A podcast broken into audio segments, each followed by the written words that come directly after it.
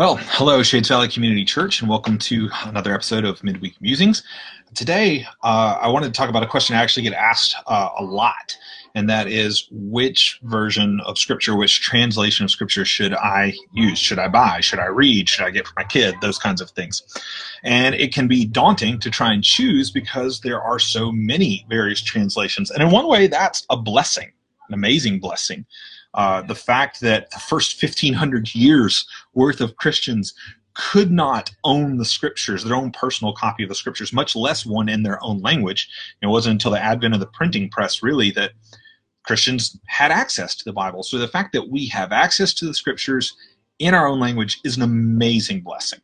But still, it can be overwhelming. Which one do I do I choose? So what I wanted to do is just kind of explain to you the difference in translations and give you kind of a grid through which you can see them uh, that will hopefully help you uh, choose which version of scripture you'd like to use. So when you're dealing with translations for the Bible, they run on a scale all the way from what would be called formal translations on this side to dynamic translations over here. And there's all sorts in between. So, formal, the more formal a translation, what that means is that from the original Hebrew, which the overwhelming majority of the Old Testament was written in, little bitty parts in Aramaic, but from the original Hebrew of the Old Testament and the Greek of the New Testament, uh, the translators have worked very hard to be as literal as possible it's a very formal translation. They, they've tried to stick as close to the original wording as they possibly could and, and translate the text that way. A dynamic translation uh, doesn't necessarily aim for the word for word, it's more going thought for thought. Their aim is to get across the sense of what the translation is saying. So, if I was going to give you an example of an extremely formal you know, word for word, very literal translation. The most literal English translation that I can think of is the New American Standard Bible. Some of you may be shocked that I didn't say King James Version. It is definitely on this end of the spectrum, as well as the New King James Version. But the most literal, if you're like, I want to get as close to the original language as I possibly can, the New American Standard Bible gets the closest. Now, if I was going to go all the way to the other end of the spectrum, so dynamic translations, I might choose something like the NLT, the New Living Translation. This one's really trying to go, what would the scriptures have sounded like to the original hearers? They're still trying to be accurate and faithful to the original text, but their aim is more to, to give it to you thought for thought uh, in very understandable English. So the New Living Translation. So those are examples of what would be on either end of the spectrum. So what about the middle? Well, right at the middle is the translation that I think is the most popular one in English, and probably every, if you've owned a Bible, you've probably owned one of these, um, and that's the NIV. I got this little pocket one here, but the uh, New International Version. It is a, uh, it's a good translation, and it's aiming for the best of both worlds.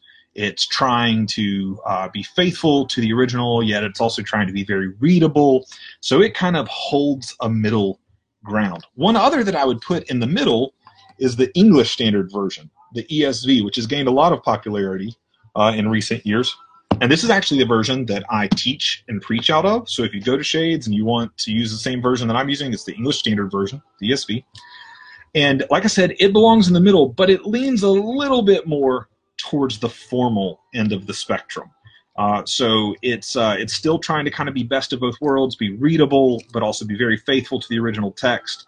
And that's the one that I teach and preach out of because oftentimes when we're developing our theology or trying to apply the scriptures to our lives or, or think through the scriptures and what they mean, we need the very words of scripture. Uh, one of the, the dangers of getting too far down on the dynamic spectrum is that you can begin to base your thoughts about God and your thoughts about the Christian life, uh, all of these things on stuff that's not even actually in the text.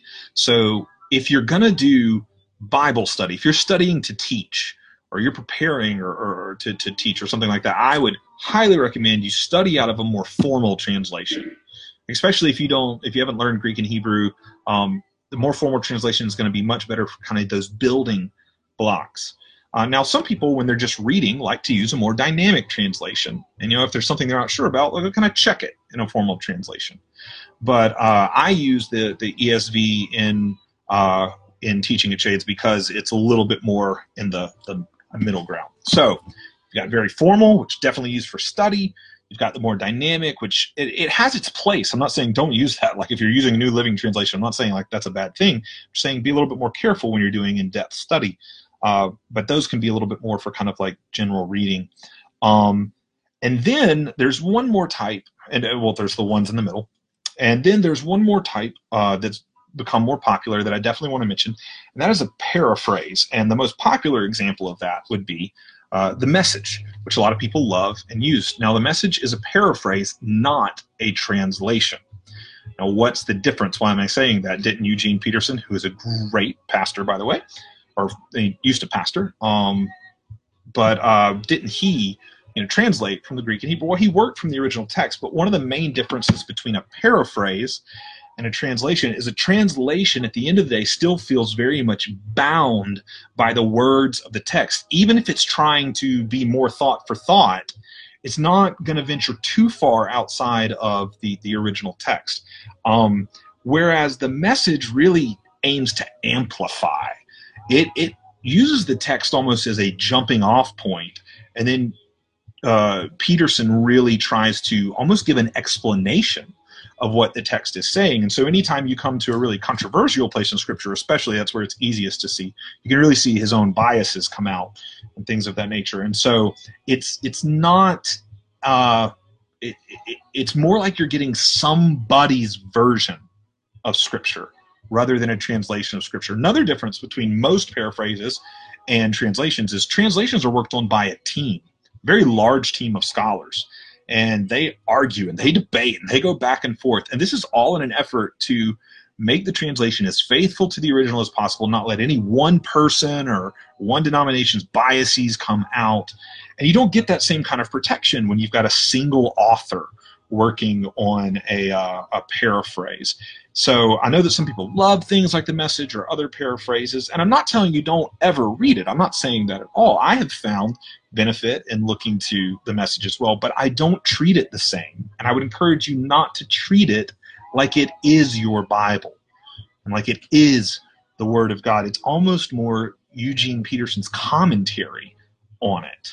Um, and uh, and so yeah, I think it has a place and it can be useful, but I would just encourage you not to substitute it for uh, the scriptures.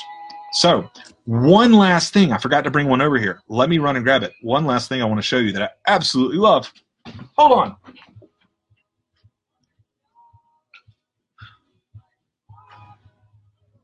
Okay, I'm back. Can't believe I forgot to bring this. Um, this is one volume in my Reader's Bible. Uh, a Reader's Bible uh, I think there's six volumes uh, in mine. This is the ESV Reader's Bible. You can get different versions, but the big difference is I don't know if you notice, but there's no chapter numbers, there's no verse numbers. It's just the text. And what's really so it's like reading a book. And what's really cool is it's as close as you can get in English to encountering the text the way it was originally written. And I'm telling you from my own experience of reading through this thing, it makes a difference in how you read when you don't have the chapter breaks, when you don't have the verse numbers, it, you can just get lost in the text, in the story or the narrative or in the poetry. And it really changes the dynamic of the reading experience. Obviously, it's not as easy when you're with a group and you need to get everybody to the same place. So that's why I don't preach or teach out of it. Or if you're trying to do study and reference various places, it's, it's not as easy there. Uh, but just to read through, uh, I highly recommend Reader's Bibles. They're an incredible uh, reading experience. Very, very different. Anyway, okay. So that's it for Bible translations. I hope that was helpful and at least gives you a grid of how to know what you're looking at, what to choose. If I was choosing a Bible for a child, I would personally either get an NIV or an ESV. My kids have ESVs. Obviously, that's only once they're old enough to read. Um, but yeah, and we just work through the text together. Anyway, so yeah, so that's it. Um, hope it's helpful. And thanks for joining us. And we will do this again next week.